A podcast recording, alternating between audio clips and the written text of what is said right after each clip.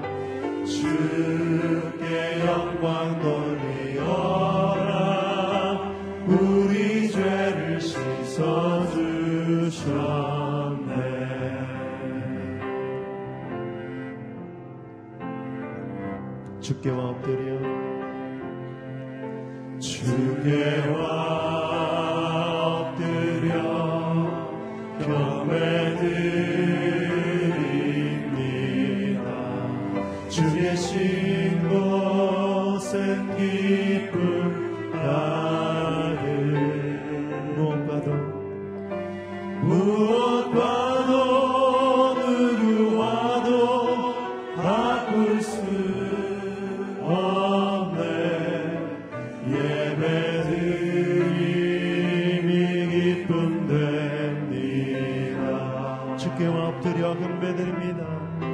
주께 와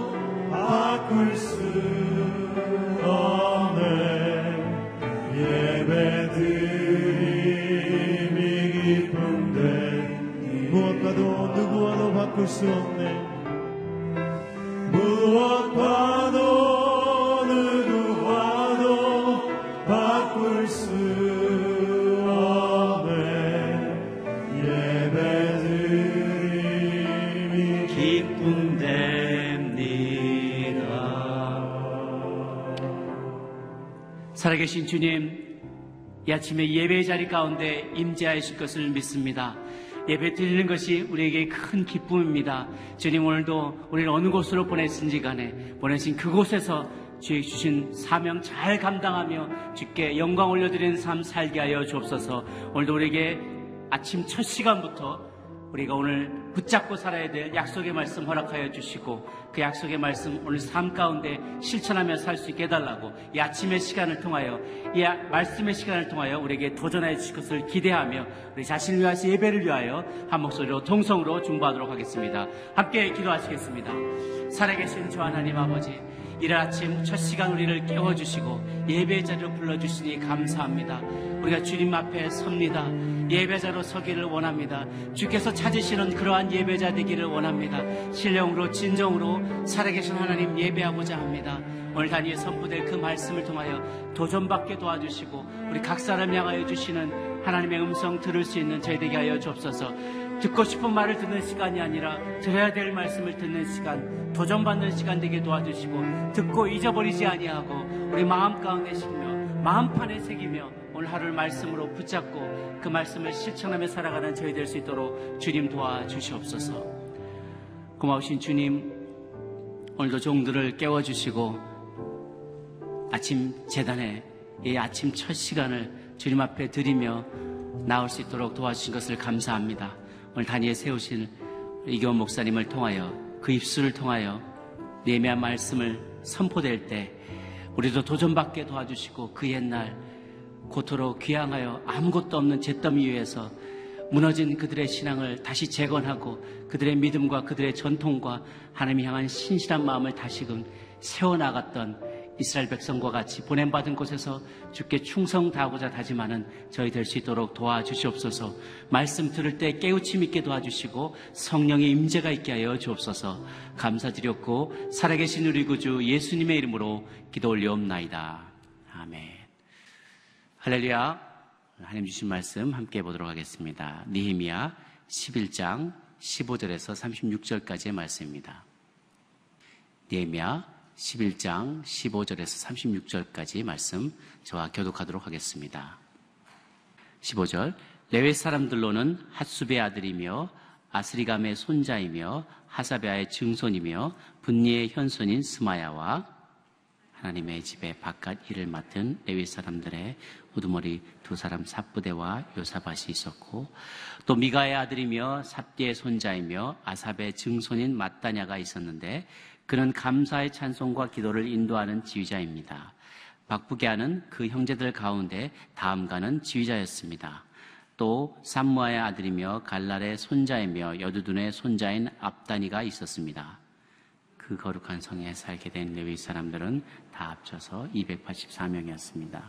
성전 문지기, 문지기들로는 악국과 달몬과 그 형제들 172명이 있었습니다. 그 나머지 이스라엘 사람들은 제사장들과 레위 사람들과 함께 각각 자기가 물려받은 기업이 있는 유다의 여러 성읍에서 살았습니다. 느디님 사람들은 오벨 언덕에 살았고 시하와 기스바가 그들을 다스렸습니다. 예루살렘에 있는 레위 사람들의 감독은 바니의 아들이며 하사베아의 손자이며 마따냐의 증손이며 미가의 현손인 우시였는데 그는 하나님의 집에서 예배 드릴 때 노래를 맡은 아삽 자손들 가운데 하나였습니다. 노래하는 사람들에 관해서는 왕의 명령이 있었는데 그것은 그들에게 날마다 일정량의 양식을 공급하라는 것이었습니다. 유다의 아들인 세라의 자손들 가운데 하나인 무세사벨의 아들 부다히아는 왕의 대신이 돼 백성들에 관한 모든 일을 담당했습니다. 마을과 거기 딸린 밭들이 있었는데 유다 자손의 몇몇 사람들은 기럇 아르바와 그 주변 마을들, 디본과 그 주변 마을들, 여갑스엘과 그 주변 마을들, 예수와 몰라다, 벳베렐, 하살수알, 부엘세바와 그 주변 마을들, 시글락, 무고나와 그 주변 마을들, 에느림몬, 소라, 야르뭇, 산과 아둘람과 그 마을들, 라키스와 그 들판, 아스가와 그 주변 마을들에 살았습니다. 이렇게 그들은 부엘세바에서 흰놈의 골짜기까지 장막을 치고 살았습니다. 그리고 베냐민 자손들은 게바, 믹마스와 아야, 베델과 그 주변 마을들, 아나돗, 높, 아나냐, 하솔, 라마, 깃다임, 하딧, 스보임, 느아라랴, 로드, 오노와 수공업자들의 골짜기에 걸쳐 살았습니다. 유다에 있던 일부 레위 사람들은 베냐민에 정착했습니다. 아멘. 이기원 목사님 말씀 전해주시겠습니다. 예, 새벽 예배 나오신 아, 모든 분들을 주님으로 환영합니다. 아, 느헤미야가 이스라엘을 개혁해 나가는 데 있어서 가장 중요하게 여기는 것은 모든 이스라엘 백성들이 하나님 중심의 삶을 살게 하는 것입니다. 성벽을 완성하는 것, 경제적으로 부흥하는 것, 아, 이스라엘이 행복하게 사는 것, 그것이 아니라 이스라엘 백성들이 하나님 중심, 성전 중심의 삶을 살아갈 때 비로소 그들에게 자신이 누구인지, 자신이 경배하고 예배할 대상이 누구인지를 분명하게 깨닫게 함으로써 이스라엘 백성들이 바벨론 포로에서 돌아와서 분명한 하나님의 백성으로서의 정체성을 가지고 살게 하려는데 계획의, 개혁의 목적이 있었습니다. 왜냐하면 이스라엘 백성들이 진정 자신이 하나님의 백성임을 깨달았을 때, 그리고 그들이 하나님 중심의 삶을 살아갈 때, 성전 중심의 삶을 살아갈 때, 비로소 그들에게 깊은 행복과 기쁨이 그들에게 넘치기 때문입니다. 하나님을 떠나서는 인간은 행복할 수 없고 하나님께서 계신 이스라엘 백성들에게 상징적인 이 성전이야말로 이스라엘 백성들을 하나로 만들고 그들이 자신이 누구인지를 깨닫게 되고 이스라엘 백성들이 진정 축복받는 아, 그러한 길이 바로 성전 중심의 삶을 살아가는 것, 그리고 하나님 중심의 삶을 살아가는 것, 하나님이 말씀하신 대로 살아가게 하는 것, 그것이 이스라엘 백성들이 누려야 할 진정한 행복의 길이기 때문에 하나님은 이스라엘 백성들을 예루살렘 성으로 거주하게 하는 것입니다. 왜요? 예루살렘 성에 성전이 있기 때문이죠. 예루살렘 성에 하나님이 거하시기 때문이죠. 성전 중심의 삶을 살아가도록 만드는 것이 곧 이스라엘 백성들의 행복이기 때문에 이스라엘 백성들을 느헤미야는 예루살렘 성으로 이주를 시킵니다. 그리고 이스라엘 백성들은 기쁨으로 제비를 뽑힌 사람들, 자원에서 그곳에서 살아가는 사람들, 지도자들은 그곳에서 기쁨으로 예루살렘 성에 살게 되는 것이죠. 느헤미야 리더십을 통해서 지도자 느헤미야를 통해서 백성들은 일사불란하게 이 개혁에 동참을 하게 됩니다. 오늘 이 예루살렘으로 이주하는 이 모든 과정을 주도 면밀하게 느헤미야는 계획해 나가고 있는 것을 볼 수 있습니다. 느헤미야의 지도력 그것의 또 하나의 특징 중에 하나는 뭐냐면 느헤미야가 생각나는 대로 하지 않았다는 것. 아주 체계적으로 체계적으로 계획해서 이 일들을 추진해 나갔다는 것. 그냥 생각나는 대로 느끼는 대로 주어진 대로 보이는 대로 하지 않고 오랫동안 주도 면밀하게 이 일들을 계획하고 추진해 나갔다는 하나님께서 느헤미야에게 비전을 주십니다. 그 비전을 받은 느헤미야는 일을 계획합니다. 그리고 그 계획된 일을 하나님께서 주신 이 해야만 하는 일을 백성들에게 전파합니다. 백성들에게 목표를 줍니다. 백성들을 설득합니다. 백성들이 자발적으로 여기에 모이게 합니다.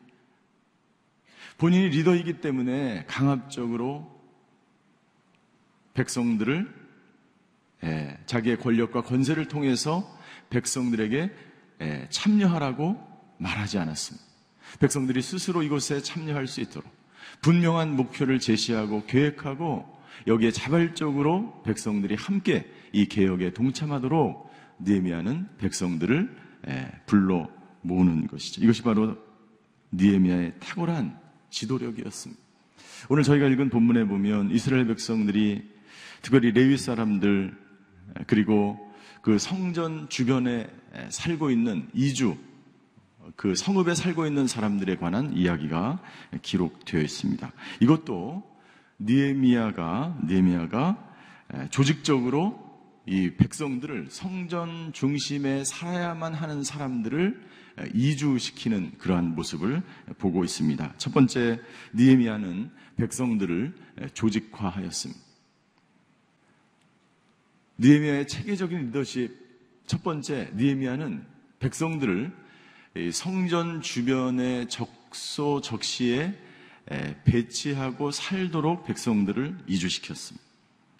예루살렘 백성들을 이주시키기 위해서 느헤미야는 느헤미야 7장에 보면 다음과 같이 에, 기록하고 있습니다. 우리 느헤미야 7장 4절과 5절의 말씀입니다. 우리 같이 한번 읽겠습니다. 4절입니다. 시작. 그 성은 크고 넓은데 성 안에 사는 사람들은 얼마 없고 제대로 지은 집들도 아직 얼마 없었습니다. 5절입니다. 그런데 하나님이 내게 귀족들과 관리들과 일반 백성들을 모아 종족별로 인구를 조사할 마음을 주셨습니다. 마침 나는 처음 돌아온 사람들의 족보를 찾게 됐는데 거기에는 다음과 같이 적혀 있었습니다.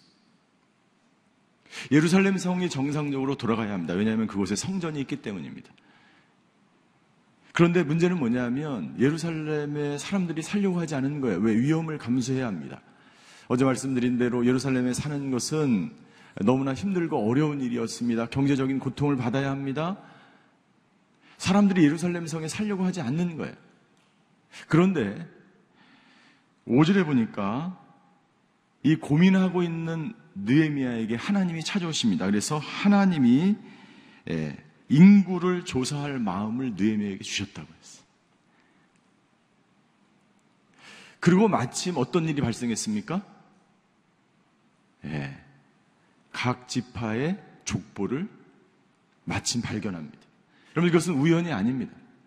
하나님께서 느헤미야에게 비전을 주시고 주셨고 하나님께서 인구 조사할 마음을 주셨다라고 기록하고 있습니다. 여러분들 우리가 하나님의 나라를 위해서 하나님의 비전을 꿈꾸고 하나님의 꿈을 꾸는 사람들에게 하나님께서 길을 열어 주시는 것을 이 본문을 통해서 우리에게 보여주고 있는 것입니다. 인구 조사를 통해서 예루살렘 성에 거주할 때마침 족보 책을 찾게 됩니다. 그래서 이 족보 책을 보고 느헤미야는 백성들을 배치를 시키는 거예요. 어떻게? 예루살렘 성의 성전에서 일할 사람들이 누구인지를 이 족보를 보고 찾아내는 거예요. 찾아내는 거예요. 굉장히 놀라운 사실인데 별로 놀라지 않으시는 것 같아요. 아마 새벽이라서 그러신 것 같아요. 하나님께서 기도할 마음을 주셨어요. 인구 조사할 마음을 주셨어요. 그리고 마침내 족보를 찾게 하셨어요. 길을 열어주시는 거예요. 그 모든 지혜와 아이디어와 그 계획과 그 체계적으로 추진해 나가는 것과 그 모든 것들을 주신 분이 하나님이신 줄 믿습니다. 저와 여러분들도 마찬가지인 줄 믿습니다. 하나님, 우리에게 오늘 살아갈 지혜를 느헤미야 같은 지도력을 느헤미야 같이 체계적으로 하나님의 비전을 꿈꾸며 그 비전이 추진되어지고 그 비전이 계획되어지고 그 비전대로 살아갈 아버지 하면 하루가 되게 하여 주시옵소서. 우리 자녀들이 그런 자녀들이 되게 하여 주시옵소서. 이 기도가 오늘 우리가 드려야 될 기도인 줄 믿습니다. 느헤미야의 이 지도력은 하나님께서 부어 주신 거예요. 하나님께서 기도하게 하신 거예요. 하나님께서 통곡하며 울면서 자기 민족과 나라를 위해서 예루살렘 성에 돌아와서 그 어려운 일들을 어떻게 감당하겠습니까? 어떻게 성벽을 다시 그 수많은 이방인들과 도적대들과 예루살렘에 살고 있었던 그 어려운 그 환경 가운데 예루살렘 성벽을 다시 복구하고 영적 부흥을 가져오고 이것은 보통 어려운 일이 아닙니다. 부흥의 시대에 그것은 너무나 쉬운 일이에요. 누구나 다 예배 드리려고 하고, 누구나 다 기도하려고 하고, 누구나 다 하나님의 말씀을 들으려고 하는 시대에는 여러분들 그것은 부흥은 너무나 쉽게 일어날 수 있어요. 그러나 그렇지 않은 시대에 아무것도 없는 그 땅에 사람들을 불러 모아서 예배를 드리게 하고, 성전의 모든 것들을 갖추게 하고, 성전세를 다시 내게 하고 11조를 다시 내게 함으로 말미암아 하나님의 예배가 살아있을 수 있도록 제사와 절기와 그 모든 것들을 진행하는 이 체계적인 일들을 감당하게 하기 위해서는 하나님께서 느헤미야에게 지혜를 주시고 그 지도력을 통해서 이 모든 것들이 가능하게 만들어 나가시는 것이죠. 예루살렘 성 주변에 사는 족속들은 특별히 유다 족속과 베냐민 족속이었습니다. 그들은 바벨론으로 끌려가기 전에도 그것에 거주했던 사람들이었어요. 유다 족속들은 예루살렘 성 남쪽을 중심으로 그리고 베냐민 족속들은 예루살렘 성 북쪽을 중심으로 어, 살고 있었던 것이죠. 느헤미야는 백성들을 아무렇게나 아, 배치하거나 이주시키지 않았습니다. 느헤미야는 예루살렘 성의 온전한 완성을 위해서 예루살렘 성이 온전하게 재건되어야만 하나님에게 드려지는 그 예배가 온전하게 드려질 수 있기 때문에 굉장히 체계적으로 성전에 필요한 사람을 중심으로 이주를 시키는 것이죠. 그래서 이 예루살렘 성에 들어오는 사람들의 명단이 오늘 저와 일- 여러분들이 읽은 이 본문에 나와 있는데요. 16절에 보니까 이렇게 돼 있어요. 레위 사람들 지도자들의 명단이 있는데 그들 중에는 16절에 보니까 하나님의 집에 성전의 바깥 일을 맡은 레위 사람들의 이름이 나와 있습니다. 그리고 17절 마따냐가 있는데 이 사람은 감사의 찬송과 기도를 인도하는 지휘자입니다. 지휘자가 있어야 되겠죠. 성전에서 찬양을 드리는 성가대가 있어야 되겠죠. 성가대를 지휘하는 사람이 있어야 되겠죠. 그리고 박부기야라고 있는데 여러분들 이 오늘 이름을 읽으라고 너무 고생하셨는데요. 박부기야. 이 사람은 누구냐면 보조주의자입니다. 혹시 혹시 이 주의자가 이상이 생기면 주의할 사람이 없잖아요. 그러니까 보조주의자까지 치밀하게 여기 계획해 놓은 니에미아가 얼마나 계획적이고 추진력 있게 이 일을 해 나왔는지를 오늘 본문을 통해서 알 수 있는 것이죠. 19절에는 성전 문지기의 명단이 있습니다. 21절 그 성전 안에서 여러 가지 어렵고 힘든 일을 막 해야만 하는 예, 느디님 사람들의 명단이 있습니다. 23절에 보면 예, 노래하는 사람의 이름이 있어요. 그런데 특별히 23절에 보면 노래하는 사람들에 관해서는 왕의 명령이 있었는데 그것은 그들에게 날마다 일정량의 양식을 공급하는 왕의 명령이 있었어요. 그래서 이 성전에서 사람들이 함께 예배드리고 하나님께 경배하는 일이 얼마나 중요하게 여겨졌는지를 알 수 있죠. 그들에게는 특별히 양식을 허락하셨어요. 그러니까 찬양팀, 오늘날에도 찬양팀에는 전부 다 양식을 공급해야 돼. 왜냐하면 갑자기 사라지면 어떻게 해요? 예. 우리 예배를 딱 인도해야 되는데 갑자기 안 나타나면 큰일 나잖아요. 실제로 여러분들 느헤미야 13장에 가면 이 노래하는 사람들에게 양식을 공급하지 않아서 먹고 살 수가 없잖아요. 그러니까 어떻게 됐습니까? 이 노래하는 사람들이 다 흩어졌습니다. 사라졌습니다. 그래서 왕은 특별히 이 노래하는, 사람들에게 양식을 공급하라고 명령을 하는 것이죠. 이렇게 느헤미야는 굉장히 조직적이고 체계적으로 개혁을 아, 이끌어 나갑니다. 그리고 느헤미야는 백성들이 적극적으로 개, 개혁에 참여하는 방법을 생각해냈는데 그것은 뭐냐면 에, 지도자들, 우두머리들 왜냐하면 이스라엘 백성들은요 이때까지 아직까지 지파와 가문과 종족별로 거주하였습니다.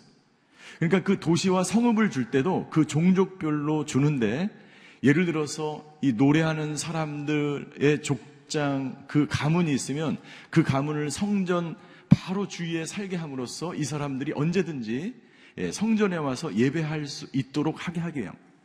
그래서 성전에 필요한 사람을 그 가족 가문별로 아, 그 도시에 땅을 주고 양식을 주고 거주하게 함으로써 성전 예배가 끊어지지 않고 자연스럽게 백성들이 예배하는데 조금도 불편함이 없도록 그 섬기는 사람들을 그곳에 살게 했던 것이죠.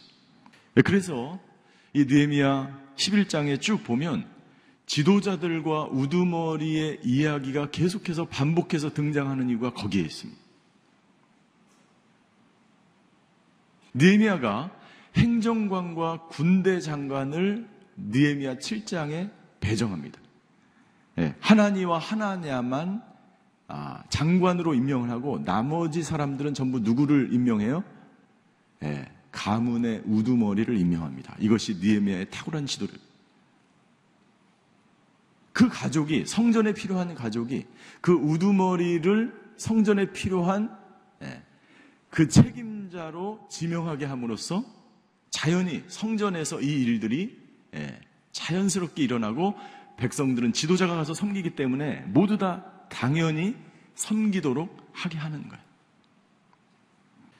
이 모든 것은 느헤미야가 백성들로 하여금 예, 성전에 예배드리는데 조금 더 부족함이 없고 그리고 모든 백성들이 성전 중심의 삶을 살게 하려는 치밀한 계획 가운데 이루어진 하나님 중심의 삶을 살게 하려고 느헤미야가 이 모든 일들을 계획하고 있는 것을 볼 수 있습니다. 이 느헤미야의 치밀한 계획, 이 리, 느헤미야의 리더십, 이 느헤미야의 개혁을 추진하는 이 놀라운 이 계획력과 추진력, 이 모든 것은 하나님께서 느헤미야에게 주실 때 가능한 것인 줄 믿습니다.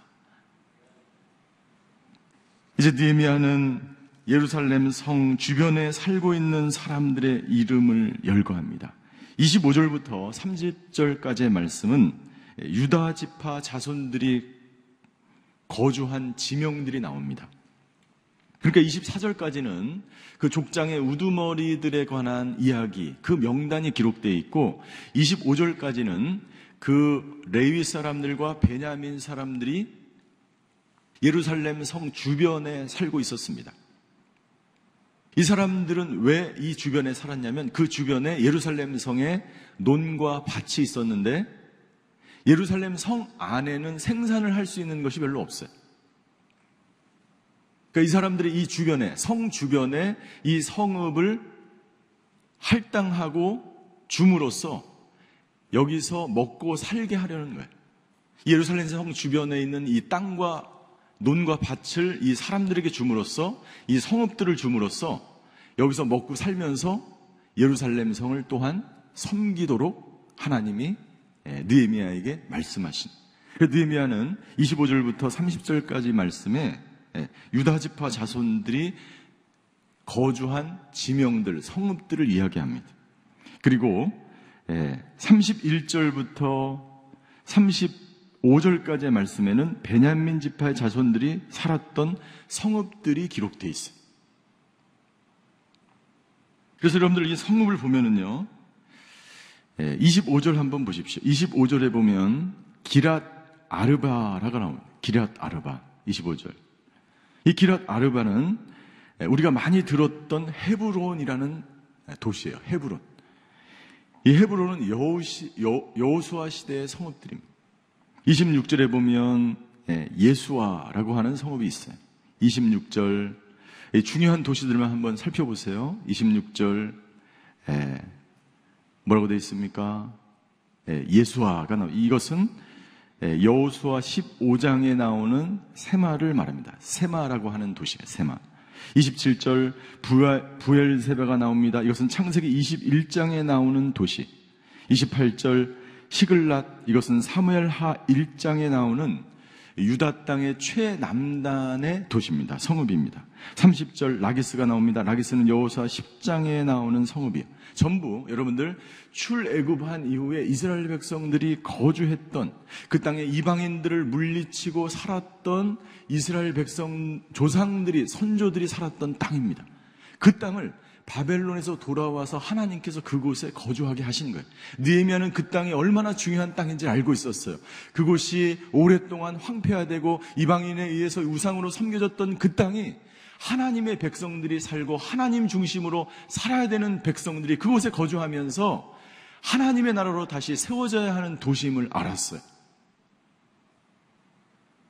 그리고 베냐민 지파 자손들이 살았던 도시들이 31절부터 기록되어 있는데 이 31절에 나와 있는 게바, 이 게바는 아론의 자손들이 살았던 제사장들에게 주어졌던 거룩한 도시로 알려져 있습니다. 게바. 그리고 굉장히 유명한 베델이라는 베델이라는 성읍이 있습니다. 하나님의 떡, 하나님의 집. 유명한 성읍이죠. 32절에 보면 아나돗이 있습니다. 이 아나돗은 예레미야의 고향입니다. 선지자 예레미야의 고향. 선지자들이 살았던 그러한 거룩한 아나돗. 노비 있습니다. 제사장들의 도시 높. 이 높은 한때 에돔 사람 도액이 제사장 그 땅에 살고 있는 제사장 85명의 죽임을 당한 그 땅이.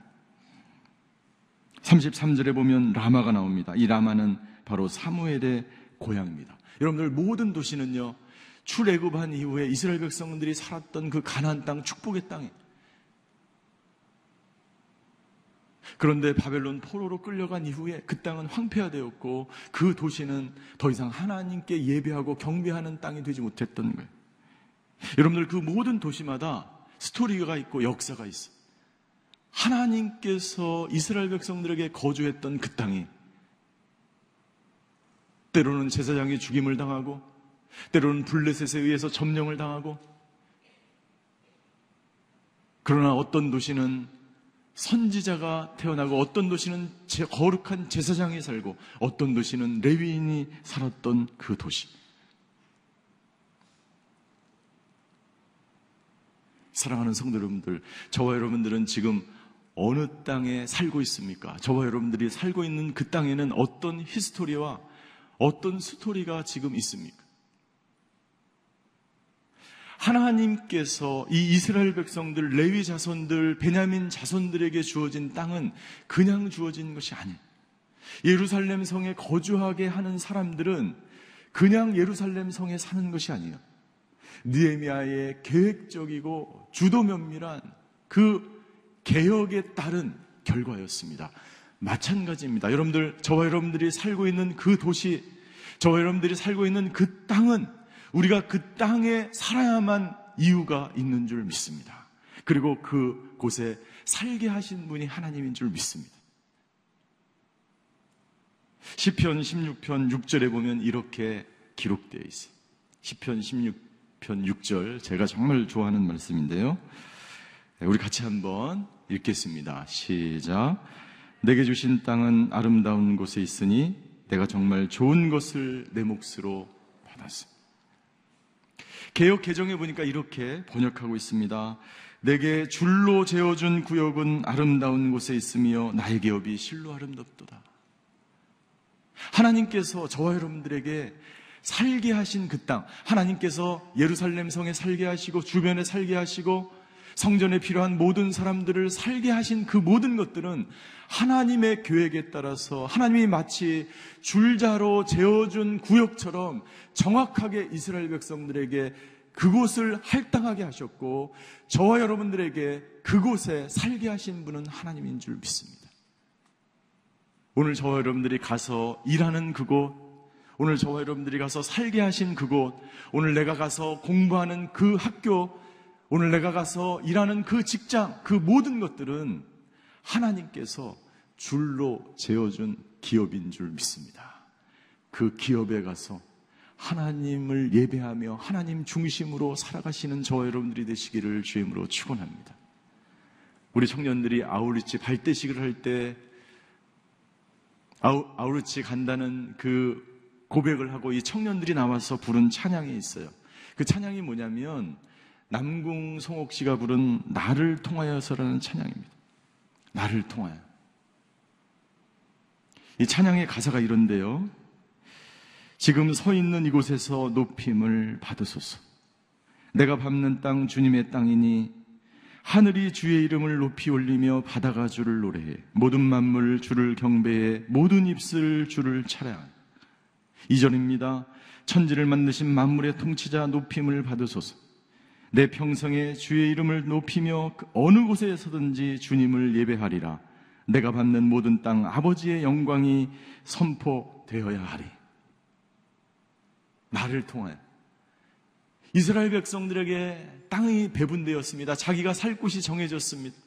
그 모든 것들은 성전 중심, 하나님 중심으로 정말 하나님을 경배하고 예배할 수 있는 중심으로 모든 것이 다 배치가 되어 갑니다. 그 이유가 무엇입니까? 하나님을 예배하게 하기 위해서. 오늘 저와 여러분들이 살아가는 그 땅과 그 직장과 그 학교와 그 사역지와 그 봉사지와 그 기도의 자리는 어떤 목적으로 배치되어 있는 것입니까? 바로 저와 여러분들을 통해서 하나님께 예배드리고 하나님을 경배하기 위해서 하나님이 나를 그곳으로 보내는 줄 믿습니다. 그래서 여러분들, 저와 여러분들의 하루의 삶은요, 날마다 눈을 뜨면 아우리치를 가는 거예요. 그 땅으로 아우리치를 가는 거예요. 아우르치를 가면 기쁘지 않습니까? 예. 아우르치 가서 우리가 뭐 합니까? 하나님을 예배하는 그 땅 가운데 살고 있는 사람들에게 하나님을 전하는 거예요. 누구를 통해서? 나를 통해서. 제가 아주 오래전에 도미니카에 아우르치를 간 적이 있어요. 거기에 성교사님이 살고 계신데 이 성교사님은 나이가 굉장히 오래되신 분이 여러 가지 우여곡절 끝에 아무도 가지 않는 그 땅에 그 땅에 가서 봉사를 하고 섬깁니다. 도미니카, 도미니카 공화국에서.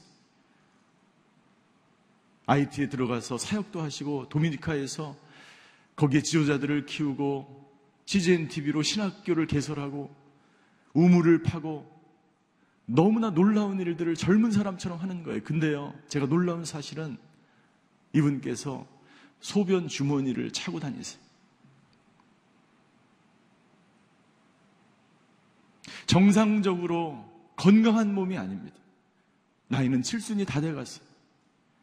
그런데 소변 주머니를 차고 다니시면서 복음을 증거하고 사람들에게 예수 그리스도를 증거하는 인생을 살아가십니다. 여러분들 우리가 부족하다는 것, 우리가 연약하다는 것, 우리가 단점이 있다는 것, 그것은 여러분들 아무런 이유가 되지 않습니다. 주님을 증거하는데, 나를 통해서 하나님을 경배하는데, 여러분들 나의 부족과 나의 단점은 여러분들 아무런 장애가 되지 않는 줄 믿습니다. 오늘 저와 여러분들이 있는 그곳에서 하나님을 예배하며 주님을 전하는 통로로 살아가시는 하루가 되시기를 주임으로 축원합니다. 기도하시겠습니다. 느헤미야 11장에 나와 있는 예루살렘 성과 그 주변에 살고 있는 사람들은 그 살아갈 이유와 목적이 분명한 사람들이었습니다. 곧 성전을 위해서 하나님을 위해서 살아가는 사람들이었습니다. 그 주변에 그 모든 성읍들 그곳은 잃어버린 땅이었지만 이스라엘 백성들에게 다시 그 땅이 허락되어집니다. 오늘 우리가 살고 있는 이 땅, 이 나라, 이 민족, 우리가 오늘 하루 지내게 될 그 직장과 그 가정과 그 학교와 그 사역지는 바로 하나님께서 나를 통해서 하나님께 영광 돌리는 거룩한 땅으로 하나님께서 우리에게 할당된 땅인 줄 믿습니다. 우리에게 주신 기업인 줄 믿습니다. 하나님, 오늘 내가 살고 있는, 내가 딛고 있는 그 땅, 거룩한 땅으로 변화되는 놀라운 역사가 있게 하여 주시옵소서. 나를 통해서 하나님의 나라로, 하나님의 땅으로, 하나님의 기업으로 변화되는 놀라운 역사가 아버지 있게 하여 주시옵소서. 오늘 나를 통해서 아버지 내가 서 있는 이 모든 것이 거룩한 땅으로 변화될지어다. 아버지 하나님 내가 가는 곳마다 죽어가는 영혼이 살아나게 하여 주시옵소서. 아버지 하나님 내가 밟는 모든 땅, 오늘 내가 살아가는 그 모든 아버지 하나님 주여 땅마다 하나님 그 도시마다 하나님 영광 받아 주시옵소서. 그것이 나를 통해서 이루어지게 하여 주시옵소서. 지금은 우리 주 예수 그리스도의 은혜와 하나님의 극진하신 사랑과 성령님의 감화 교통하심의 역사가 오늘 하나님 중심으로 살아가며 내가 살고 있는 모든 곳에서 하나님께 영광 돌리는 인생이 되기로 결단하는 이 자리 머리 숙이신 하나님의 사람들 머리 위에 그 가정과 자녀와 직장 위에 이제로부터 영원히 함께 계시기를 간절히 축원하옵나이다. 아멘.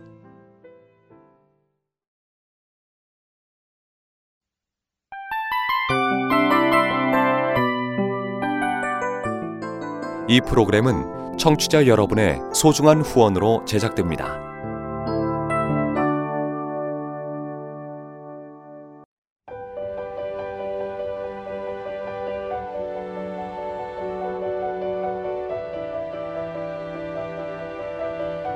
세상에는 수많은 교회들이 있지만 더 깊이 있는 말씀 강해를 찾기 위해 크기로만 교회를 선정하지 않습니다.